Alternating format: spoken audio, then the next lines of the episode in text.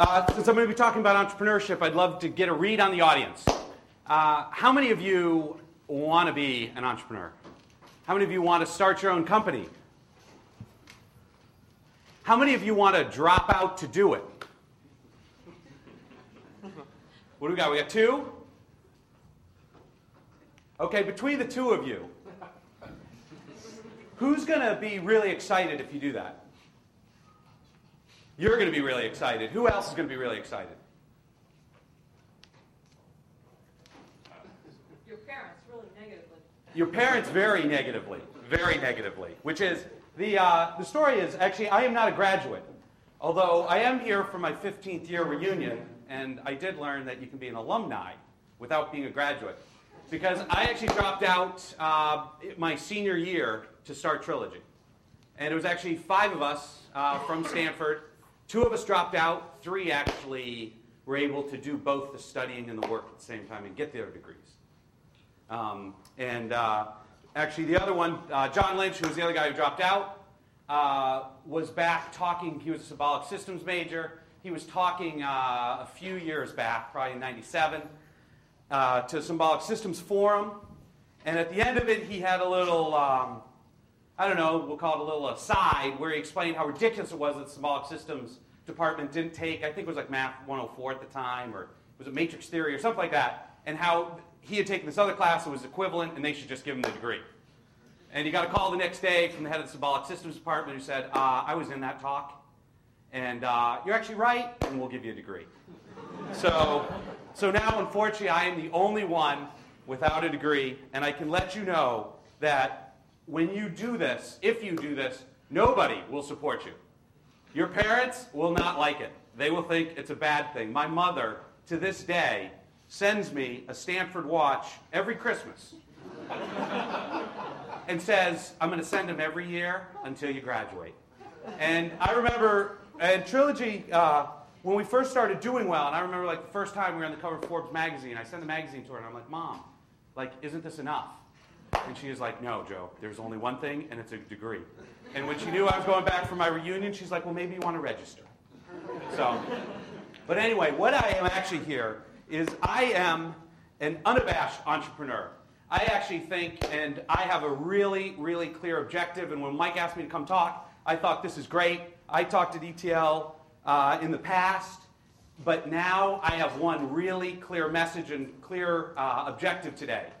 I'm going to try to convince as many of you to drop out and start your own companies.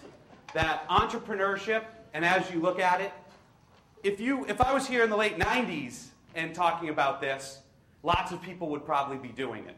And with the dot com boom, that was the thing. But it, dropping out's been a, a great thing for a long time. But entrepreneurship, whether you drop out or not, is something that you need to do in your career.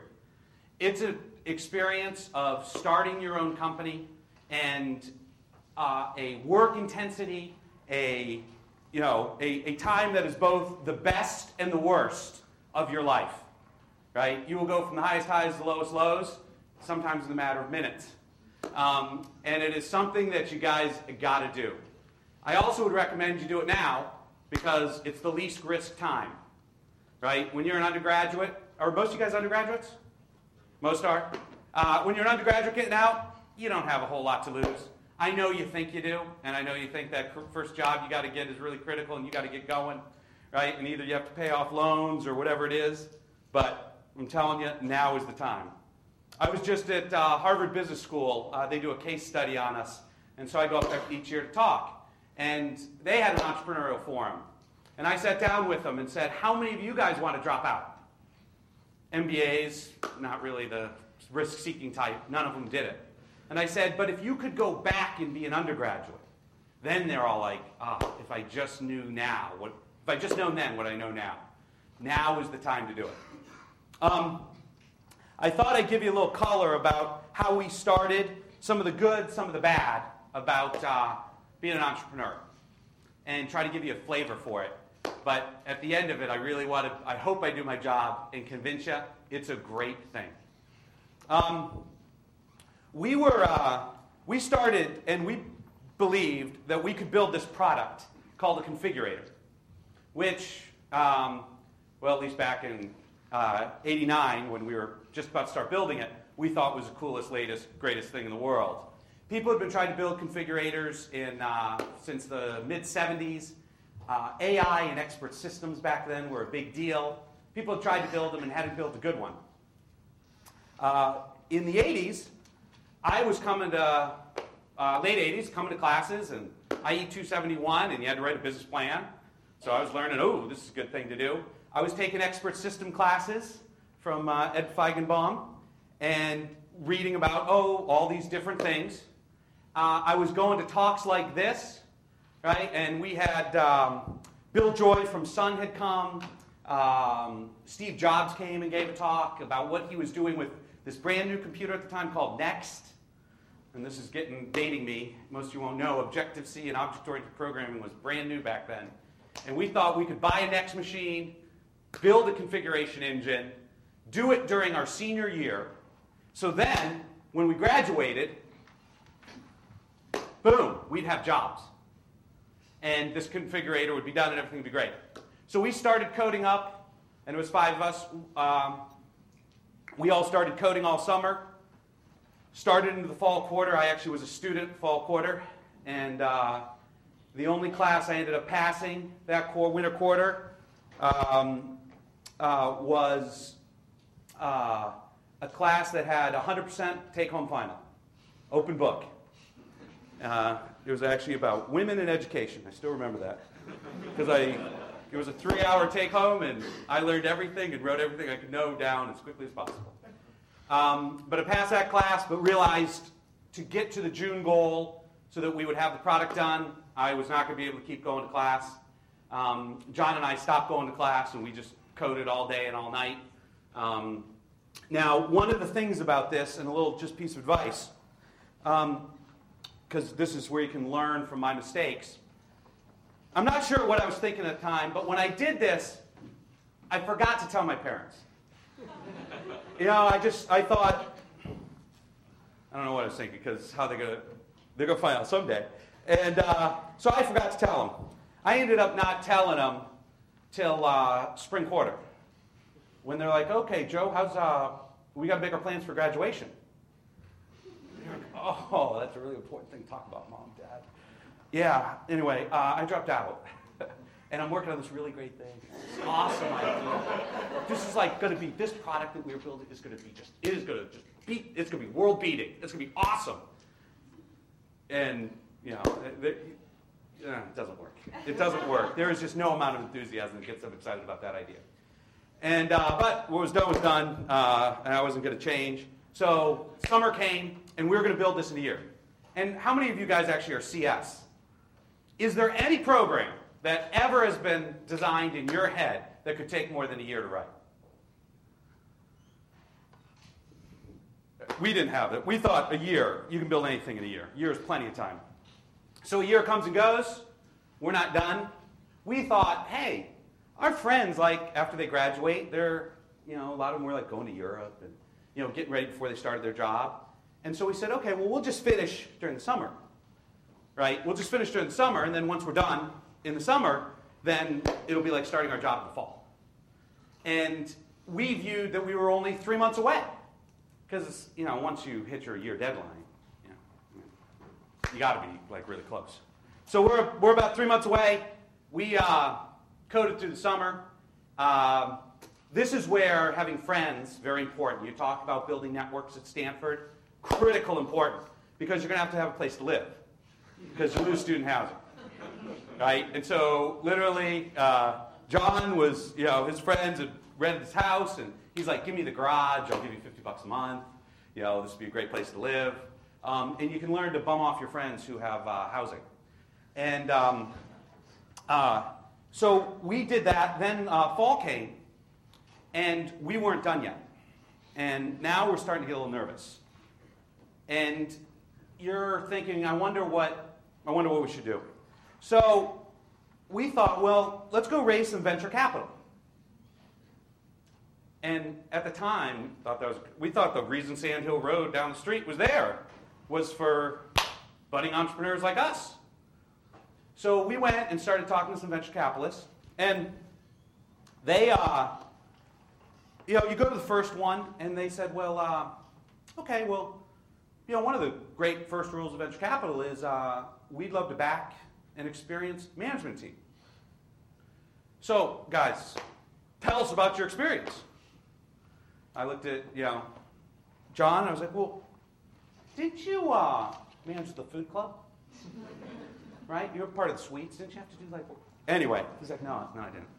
So, unfortunately, we did not pass the experienced management team test. Right? And so we went back and we're like, okay, well, we need a, good, a better pitch. We need to learn more about this. You know, luckily there's a lot of VCs, so we can practice this. Um, and back then, this is back before you have PowerPoints and everything. You have to like make all your own slides and have the projector and stuff. So we put a slide in there that we're like, wow, we don't have an experienced management team, right? Because we had learned in one of our classes and presentations at Stanford that you got to handle those objections right away, right? First slide, get it out there so we can move on. And the guy's like, yeah, well, but one of the things we often do is we back experienced technical teams, right? Experienced technical teams, you know, if you guys are just hotshot technical people, then yeah, we'll do it. Because at the time, um, Sybase had been funded to build a database engine. It was the ex-Britton Lee guys, um, and they were just world experts in building databases. They're like, so like Sybase. And um, they're like, so have you ever built a configuration engine before? And we're like, no, no, no one has. No one's ever built one. This is revolutionary. And, uh, you know, as a matter of fact, Bell Labs has been working on one for five years, and they've had a team of PhDs on it, and they make no progress. okay, well, at the time, um, uh, uh, uh, Nils Nilsson was in the CS department, and uh, they said, well, I know Nils. I could just go ask him. I was like, oh, oh, that's really not going to be good, because you know, we've been talking to some of the people in the CS department, and they, they don't like the way we're going about this. He's like, oh, okay, so no one's ever built one before. Bell Labs having trouble doing it, and the CS department doesn't think your way will work. We're like, well, yeah, yeah. He's like, good luck, good luck. so we go back, and we're like, okay, we need to do this. This is the last time. This is when you like look in the Stanford directory for the VCs who are Stanford alum. Because you're like, I got to work the Stanford connection here because this is the only way I'm going to ever get this. So we went back for the third time, and uh, then they explained, uh, well, if you want to uh, do that, we actually do fund companies who don't have a management team and have this crazy technology. We actually, they're usually like these hit game companies. Like if you build a video game or something like that, we would, we'd be interested in backing possibly for that. Or at the time, there was this company called Berkeley Systems, which uh, this is definitely dating uh, a lot of you.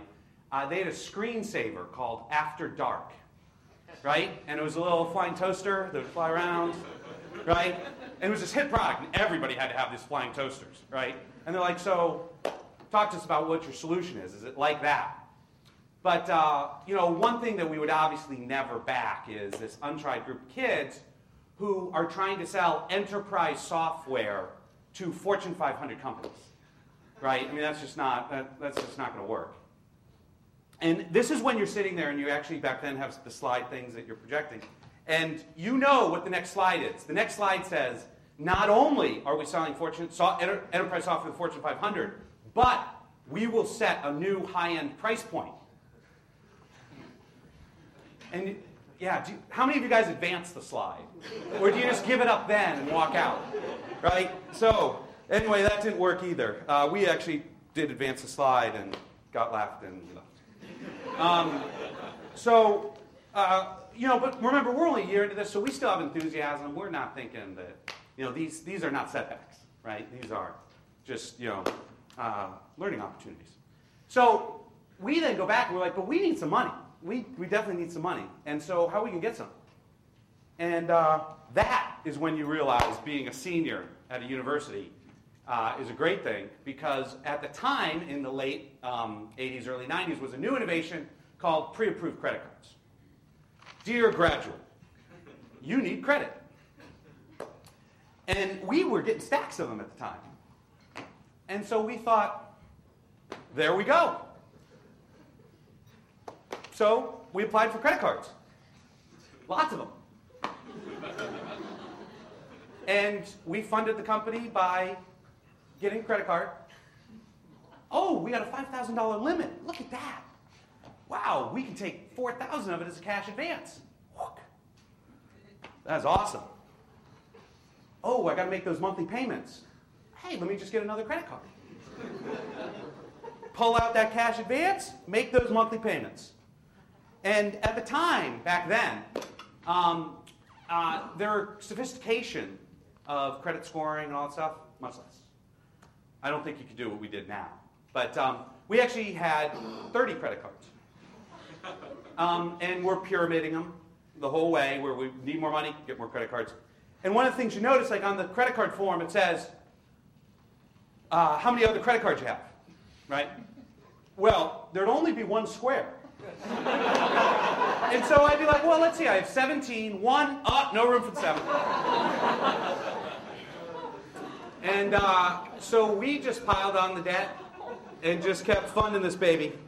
And uh, we kept coding. Now, uh, we're supposed to be done soon here, right?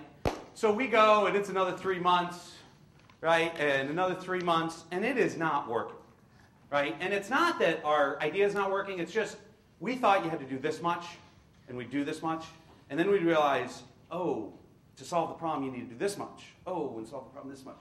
And so it was this constantly rolling, evolving spec, growing spec, um, as we learned more and more about the things we had to do to solve the problem. And now you start getting into, as, as this is going and you're trying to get it to work, you're just running more and more. Um, what little support you had is going is waning.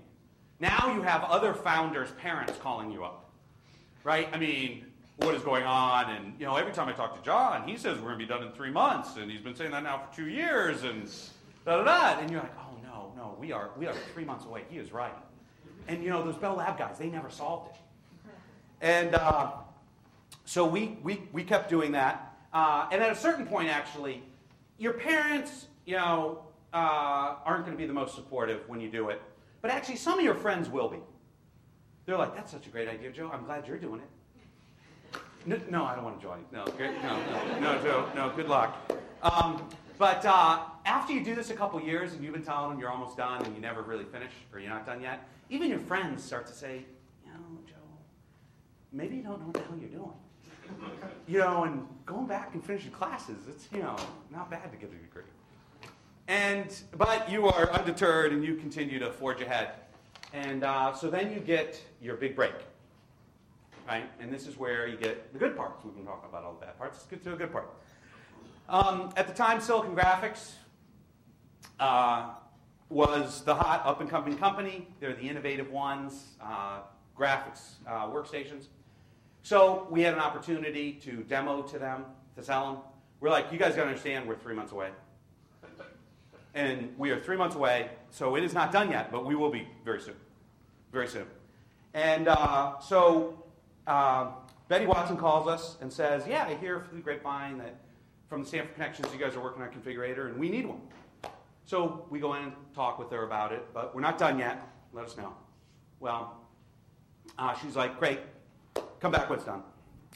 A couple weeks later, she calls and says, on a Friday, and says, We have an executive committee meeting Monday because we had a big configuration error and it's cost the company millions of dollars. We got to have them. So we're like, uh, we're not done yet. We're three months, not three days. And she's like, look, this is your shot. You got to make it happen. I'm like, as long as everybody knows it's demo, Great.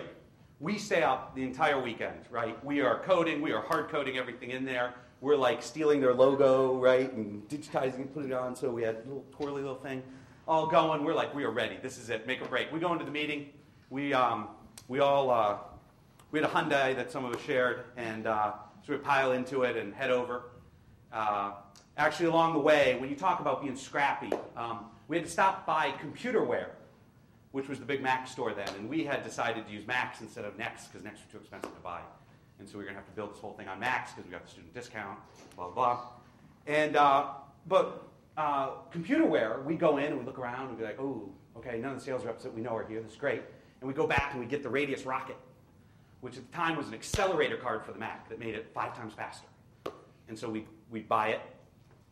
And the reason we had to make sure that um, Now the sales reps are around because we'll be returning it right after this demo, right? And you can only do this so many times, and because um, you can't afford it. I mean, these Radius rockets are like three thousand bucks. Um, that's like a whole credit card. Um, and uh, so we go pile in, do the demo, and we used to do demos. How to do demos?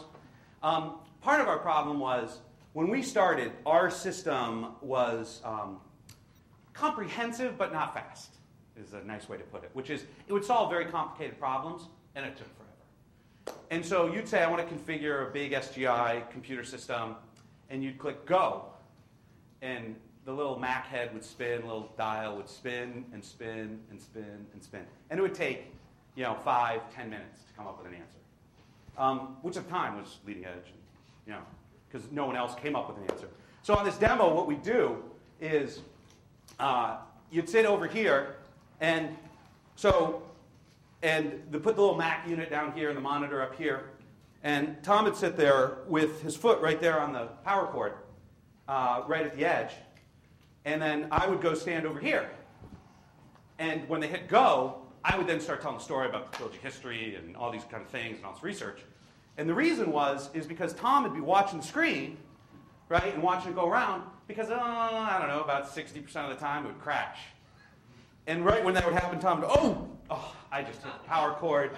Oh, and it just, I, you busy executives, we cannot waste any more time. We'll show your team later on how it all works, but it, it was, it was going to work. And, um, and meanwhile, I'm over here making sure they got to look at me. Look at me. And uh, so for this demo, we told them, you guys got to understand. And uh, one of the guys on the team uh, had been from HP, and he's like, look, I've heard some of these config stories. I'm never, I'm totally skeptical. You know, like I'm not willing to see a demo. I actually want to put in real values. And we look over at Betty Watson, like, huh? And she's like,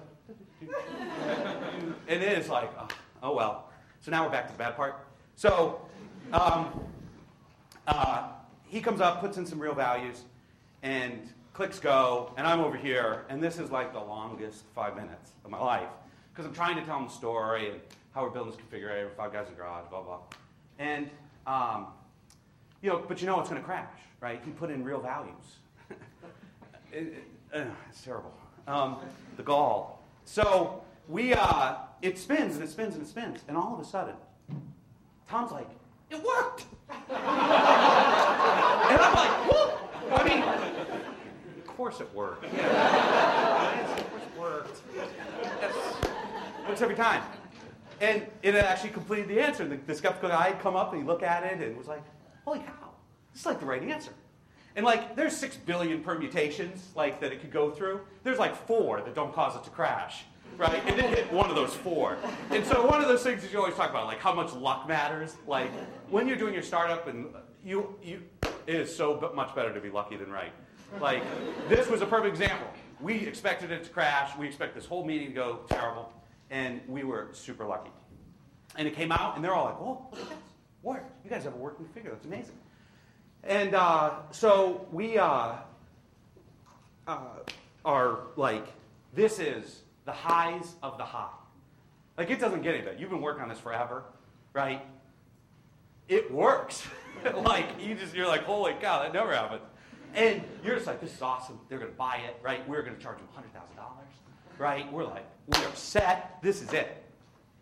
And uh, then uh, one of the guys on the team stood up. He's like, oh, he's like, you know, uh, I didn't. I mean, this meeting got put together at the last minute, and you know, Joe, uh, you know, I, I, hate to do this, but um, uh, I didn't know until you were telling the story, you know, that you guys are five guys in a garage, you know, and doing that, and you know, every order that SGI does, which at times over a billion dollars, would have to go through the system. And uh, we, we really can't trust it to five guys in a garage. And he's like, uh, there's a partner from Andersen at the time, Accenture now. Andersen, he's like, is there like a real software company that we could buy this from? You know, one. And you're, and he's like, but you know, SGI was recently a startup, so you know, we're really into the startup stuff. So good luck. And you know, if you get some more customers and get some more pro- progress, come talk to us. And you know, now you're at the lows of the low. Right? And you were, it took like 30 seconds. because that third rule of venture capital, don't try to sell enterprise software because they don't want to buy it from, came true. And uh, so we left and returned our Radius rocket, and we're like, well, this is, uh, let's call it a day. Because if SGI is not going to buy it, no one's going to buy it, right? We were going to sell it to the HPs and IBMs and AT&Ts. If the innovative, coolest, most innovative company won't do it, we have no shot anywhere else. And uh, so we all got together and we're like, should we shut this down and be done? And oh well, this didn't work too well. Um, so um, uh, we went out for a couple drinks, maybe a couple too many. Um, but uh, this is where there's a little known fact that you guys probably don't study in finance, but should be taught in all entrepreneurial classes. Is there's this peculiar quirk in the U.S. bankruptcy law that when you go bankrupt, it's binary, right? You're bankrupt, you're not bankrupt, right? Credit rating's destroyed for seven years, and you, you file, and you have to work through it. But how much you, how much money you're in debt when you go bankrupt is relatively irrelevant. And so we're sitting on, you know, half a million dollars of debt, pyramid credit cards, right? It's going to be a fiasco. We're going bankrupt. And we're like, how about we just get some more credit cards?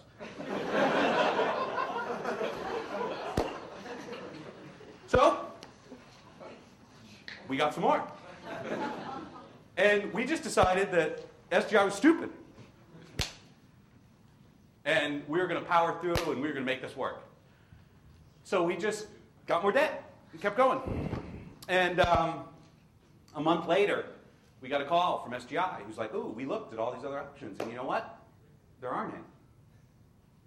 And you're the only choice, so looks like we need to be your customer.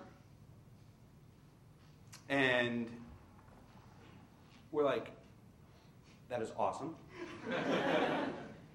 the price has tripled which is a corollary to the rule of they enterprise Fortune 500 don't want to buy from startups. That's true. That is a true, absolute rule. But if you are the only one who have it and they want it, the corollary is they're price insensitive. Because they're only buying it from you because they have no other choice. Absolutely no other choice. So they actually accepted, and we got $300,000. And we were like, holy. Holy cow. So we're learning our pricing like real time here. Three months later, we got a call from HP, and we're trying to figure out how much to charge them. We're like, what's the biggest number we can think of? Because they're only, I mean, they, right? Boom, $3 million, 10 times as much, right? Boom, they give it to us.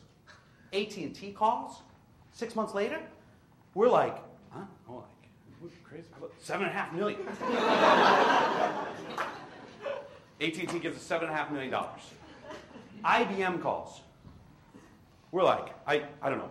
I'm like doing research and pre Google, right? You're doing research. What's the biggest enterprise software dollars ever? So uh, in 1994, IBM wrote us a check for $25 million. And at that time, we actually became the most expensive, biggest enterprise software deal done to date, and prove that the corollary, they really were price insensitive. Um, and then the other part that really does happen when this happens is your credit rating is awesome because you pay off all the credit cards. And uh, so uh, we then, after we actually built the product and sort of rolling back, it really was one of build it and they will come. We kept working on it. This whole story from when we started till we shipped and got the first check um, from SGI was about three years. The product probably worked in a little under four. Um, uh, it did eventually work. Um, uh, some of those first releases to uh, SGI and HP were a little rough. Um, got a call once from HP, and they're like, okay, well, so we double clicked on it and it crashed.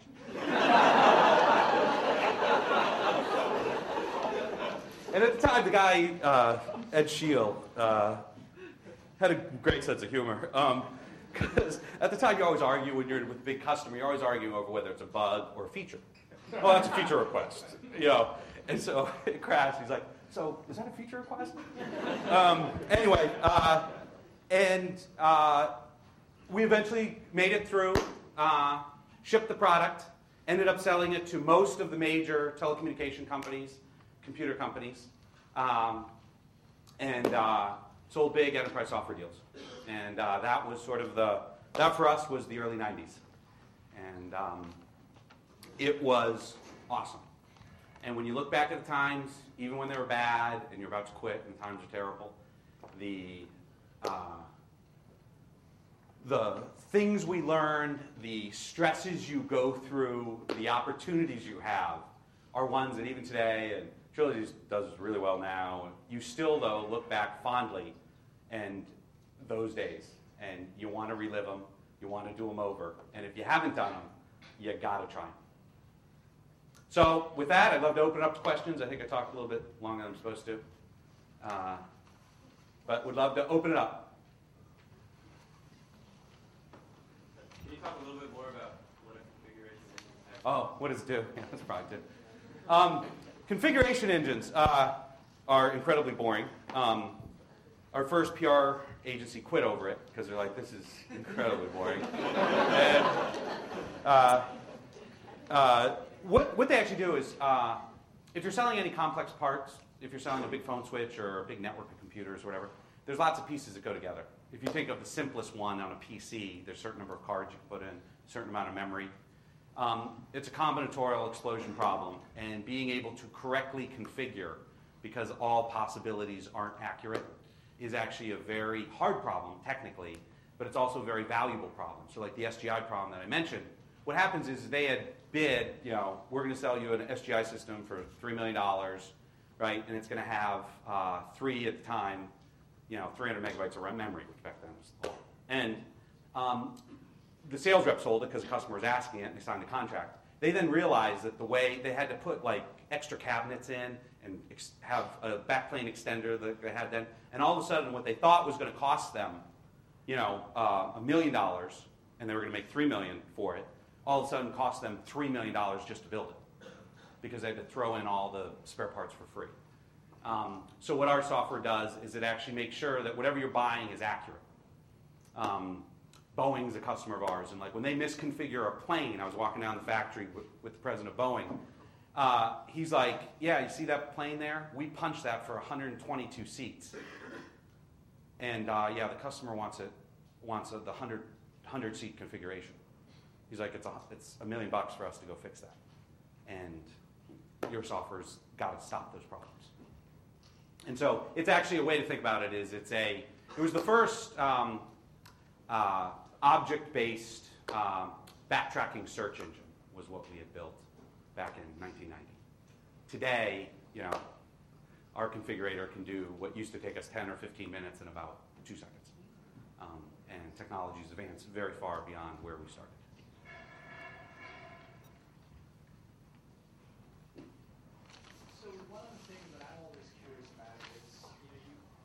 to listen to all these people saying it's not going to work all the time, and does it make sense? And then you are believing in yourself and the team, and you keep going at it. Do you just keep that perseverance active through your own belief, or when do sometimes also know to pull the plug or keep going at it? Is it just you know? Yeah. Or is it how do you kind of balance that? Yeah. Um, this is where it all comes down, and this is the entrepreneurial one, which is you know, when you start your entrepreneurial activity, whatever spreadsheet you're doing and whatever math and logic you're using, there is going to be a cell that doesn't fill. it doesn't add up, where you have to take the leap of faith because you believe you're going to change the contents of that cell to something different. Because if it stays where it is, it's not going to work. And my belief is, and working with lots of entrepreneurial companies over the years, is it really is your belief that's going to get you through. And as long as you believe in it and as long as you can persevere, you should. You're going to make it. You're going to break, hit that breakthrough. And it you, it's always takes you longer than you thought. It's never as simple and easy as you want, right? But you just gotta stay at it. Perseverance is one. I don't know how many you know, stories you read. Perseverance is almost always top of the list, right? I stayed at it longer than anybody else. And um, this is where it's all personal. This is where it is being the entrepreneur. This is where being an MBA who puts a spreadsheet together doesn't work. This is because you love what you're doing and you're passionate about it. And even though I'm dismissing it, sort of going over it very quickly, I could tell you more about configurators for six hours. Right? I spent more time, you know, in the Math CS library doing research about every configurator ever built and interviewing teams and everything about it. Right? Our whole team could our knew this inside and out, and we ended up liking it. Right? It was a very combinatorial search problem, and while um, sounding boring was technically challenging for us, so we loved it. And so if you are one, and the, the related thing to that is, if you're starting a business, make sure you're passionate about it. You gotta love it. It can't just be a good idea that you're indifferent about, because then you will bail. Right? You're like, oh, I don't really care about this. It's that you have to realize that when everybody around you is like, this is the dumbest idea I've ever heard, and like 14 times now you failed, what's gonna make you wanna do number 15? Right? And number 15, it's because you wanna do it, right? You wanna drive it. Question. Uh, do you remember how did you get passionate about configurator? How did it happen? How did you run into it? How did it happen? For, it really was. There's actually, um, uh, I was in, uh, I don't remember the number, but expert systems class in the CS class that Ed Feigenbaum taught. And he had a book, and it was a book on expert systems. And back then, the, people, the way people thought they were going to solve it was with expert systems. And you'd read through these problems, and would all talk about how they tried to build, solve this configuration problem. And Navistar trucks, I remember tractors being a big one, a big chapter of the book. And how hard it was, and how all these people were trying to solve the problem. And, but then they never worked. Or they'd work for a day, and then they'd break. And I was just like, we could totally do this. How hard can this problem be? Right? And it was one of these, like, um, you know, I, you know, you say I can't do it. I, let me show you. Let me show you. And then you started doing research on it, and then you start working on it, and then you're actually like, wow, this is a really hard problem, right? And then then it sort of becomes this big challenge of whether you can ever do it or not. And um, I just, and I don't know how I got sucked into it, but it started with a class, and then doing the research. And the, the, the part about it for us that was really important, that really helped was every article written since 1975 on configurators was no one's ever been able to solve them, but they're worth like $300 million each if you ever build it. You know, digital equipment, and Carnegie Mellon had done a ton of research in them, and digital had funded it. And there was all these things where if you can solve it, it's worth hundreds of millions of dollars because it just causes huge problems in the manufacturing of uh, electrical components or heavy, heavy equipment. And uh, so it was always like, wow, it's worth a ton if we could just finish it. Um, so.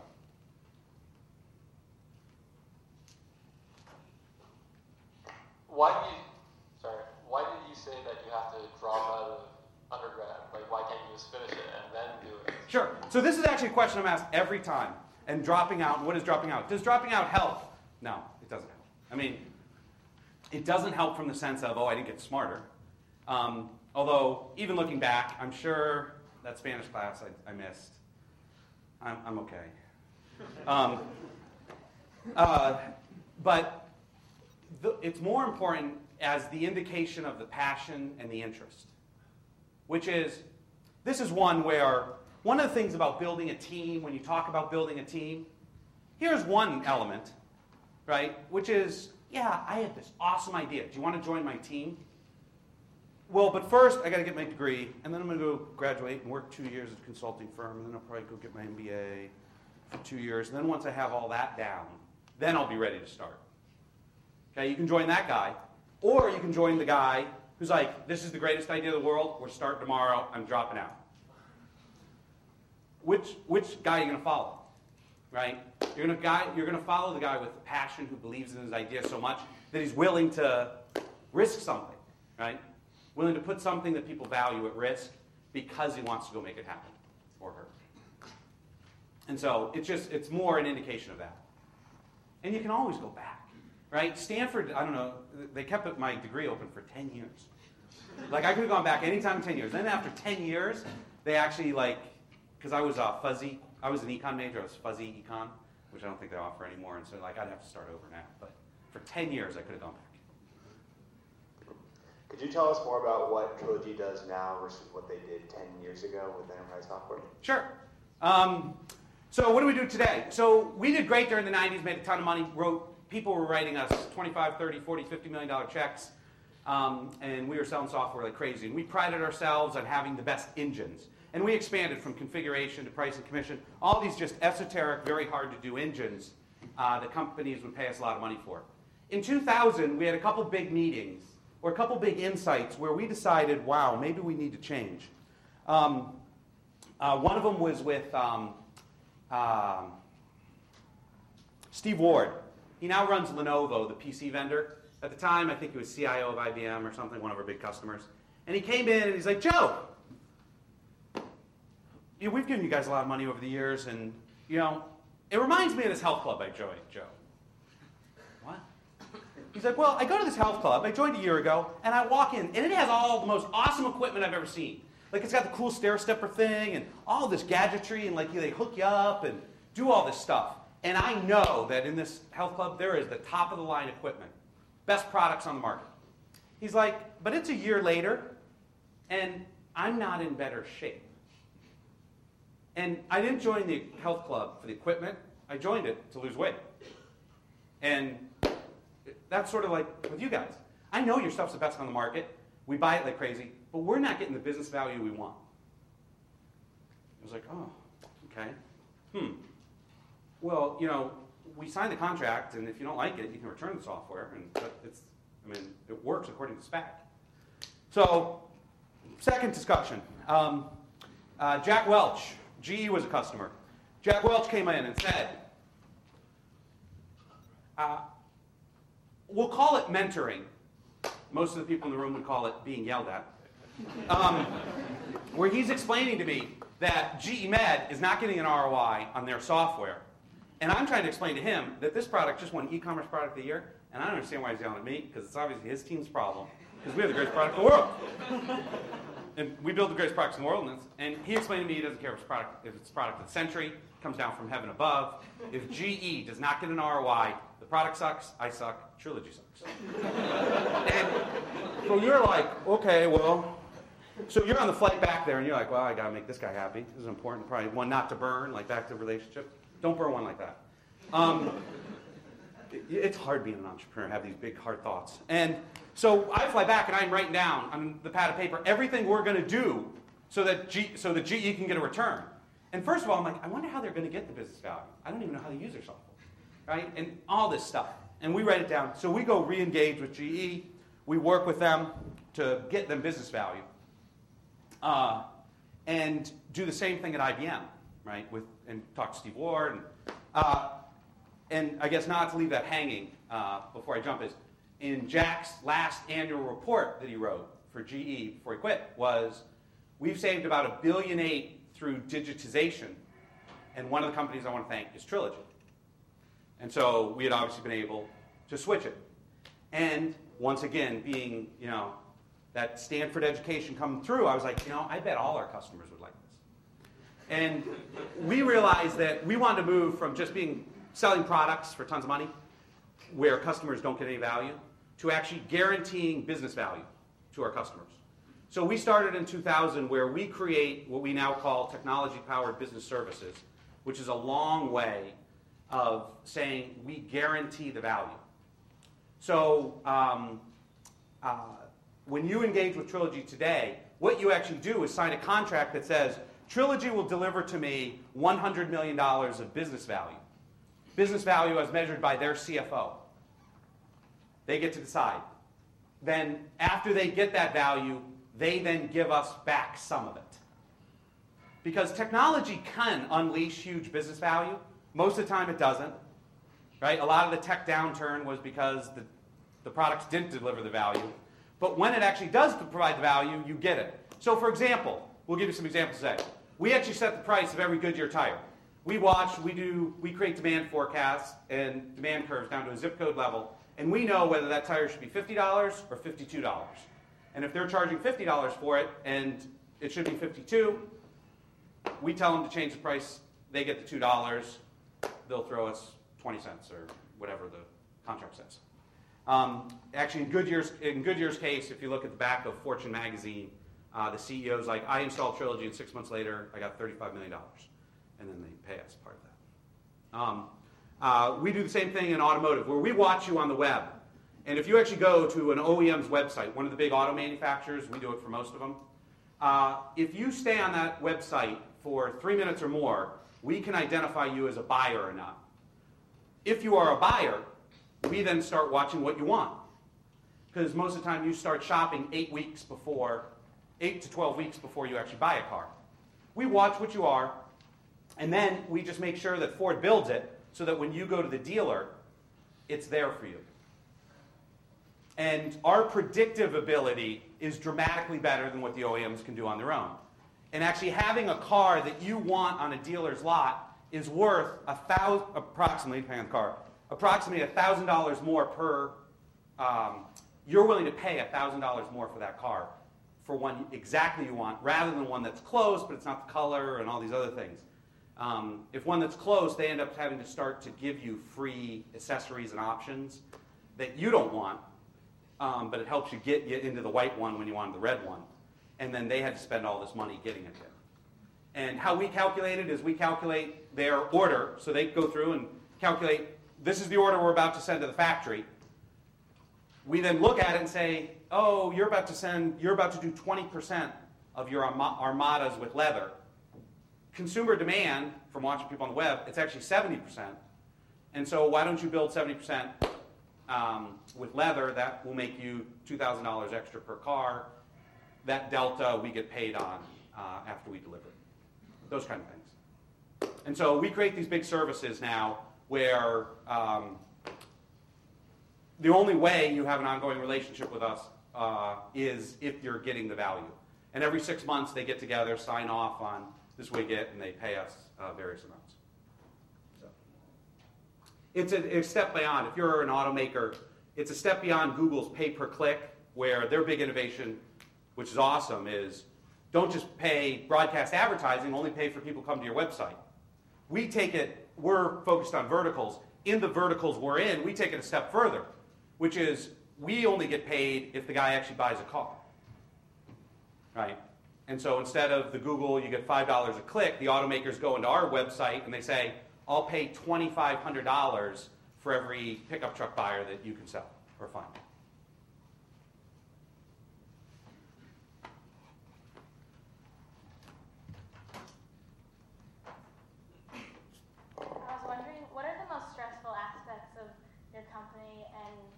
how it how stressful it is in your life today. and um, I don't know if this overlaps or not, but do you have a lot of problems with employees and if they don't share your passion or if it, it gets hard the more your company expands? Yeah. Um, stress. Um, relative to what it used to be, it's cake. Um, my, my job is incredibly easy versus when you're doing the startup. It is as hard. I, there is nothing harder than the startup stages of a company, right? Every bad decision you make, you might go out of business, right? Today, I make bad decisions all day long, and we don't go out of business. Um, and so it's not you absolutely don't have constant stress. Um, uh, you know, you're going to go bankrupt. Right? The world's falling apart when you're a startup, right? You're creating something out of nothing. Once you have a base that you're running, things I find a lot easier. Um, uh, but what it is hard. There are hard things. One of the big things that we decided um, is we actually used to be a huge recruiter on Stanford campus and a lot of others for CS majors. And in 2000, our college recruiting team made their first trip to India. And they came back and said, we should start recruiting all at the IITs because it's dramatically cheaper and their test scores are scoring higher than what we're getting here. And so we made the decision actually that we moved the center of our development from Austin, Texas to Bangalore, India. And uh, we actually now do most of our development in Bangalore, uh, Ukraine, and Hangzhou, China. And so when you talk about stress and tough decisions, right, we built this company over for 10 years. Um, I'm best friends with all the developers and hired most of them and all that. And you stand up and say, you know, guys, we've decided the world's changing and that as we look at it, we're not going to be about just building the best products. Right? We're going to start to talk about customer success, and we're only going to get paid on business value that the customer has. And so the skill sets that we need to have are going to be completely different. And it's not going to be about can we write the most lines of C and Java code like it's been the last 10 years. Now we actually have to learn about our customers and their business and how it works. And some of you aren't going to like this, right? And some of you are going to want to leave over it. And some of you want to be retrained and learn this, but some won't, right? And that's standing up in front of the company and having that discussion, right, sucks. Right? That's not fun because you realize you do know that some people aren't going to like it and they're not going to be here. Right? And some of your best friends, right, are like, I'm sorry, I don't like this idea, I don't like this vision. I want to build great software. Right? We instituted a bonus program in 2000 that said, we will ask our customers every six months, it says, do you get business value? Yes or no? And if the answer is no, no one on the team gets a bonus. Right? Yeah, exactly. That sucks. Um, but it was great for our business, it was great for our customers, and you had to decide whether you really were a board that I really want to deliver customer value, or I want to be the engineer who just builds great products. Right? Did you when, when Jack Welch told you, I don't care that it's product of the year. That doesn't matter. I didn't get value. You have to decide, which is no, it's product of the year. I did my job. I'm awesome. Or uh, I'm not done yet. I need to go make sure GE gets value. Right? And so we have fewer employees today in Austin than we did in 2000 as we've been moving and changing. And those kind of things as you get bigger. There's two different parts, and I'm not here actually to pitch you guys that running a company is the best thing in the world. I'm absolutely not here pitching that because I, I do not believe that. I believe for most people that would be no fun. I believe that I don't have as much fun in my job today as I did as a startup. I'm here to pitch that doing the startup is the awesome part. But, you know, some people are made to run Fortune 500 companies, and Jack Welch seems to have a good, good time doing it, but doing the startup is much better. One more? Okay. If, if you're a student today and, and Yeah. you had to do a startup, what kinds of areas would you do? Oh. Yeah, I mean, I went. Uh, I definitely wouldn't do a software startup, right? I was with uh, the dean of engineering in Bangalore two years ago, and we were talking about it, and he was like, you know, no offense to Joe, but I hope the startup's coming out of Stanford. I mean, 15 years ago, maybe a software one, but that was good 15 years ago. You know, he's, you know, he was like, I need something at the intersection of technology and medicine, right, or nanotech or biotech or one of the other more advanced areas.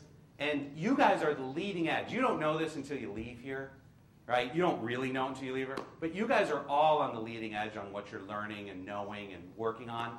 And that's the part you should go exploit.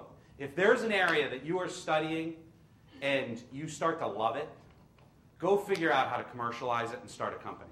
That is, that is the thing that Stanford is better than any company in the world. And I now go around the world to all these uh, uh, you know, schools around the world, and there is nothing like you have it here at Stanford, right? It wasn't. I mean, I, you know, they don't, they don't at the IITs in Bangalore. While they may be doing great, and we have a great office there, uh, they don't have the Googles or the Yahoos or the Suns or the talks like this, where you have entrepreneurs who come in and say, just do it, right? When I gave my talk when I was there with the dean of Stanford, I was like, guys, wait till your kids start dropping out of school then you'll know you're entrepreneurial. Right? Like there was an uproar and like we got kicked off stage. so um, that's what that's what you got to do. You are in a great environment. The couple years of your life when you look back and you're 50 years old and you're looking back on your life, you want to say, even if it doesn't work and you waste it, it's not a waste. It'll be one of the fondest memories you have as you look back, whether it succeeded or whether it failed. Thank you, Joe. Great. Thank you.